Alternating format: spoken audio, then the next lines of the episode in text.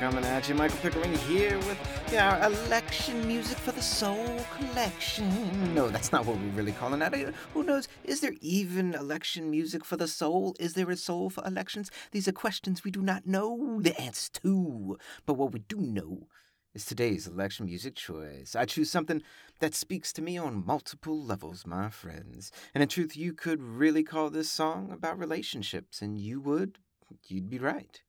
But for me, here, in this place we call home, I kind of feel like elections and government are a relationship all on their own. You know, the pull and tug, and the sometimes you win, sometimes you lose, sometimes we love, and sometimes we're hurt. And for today's election music choice, I choose Millie Manders and the Shut Up. The song? Well, that's for you to guess. It'll be up on Lo-Fi Poli Sci Podcast Insta later today. Talk to you soon, Lo-Fi listeners.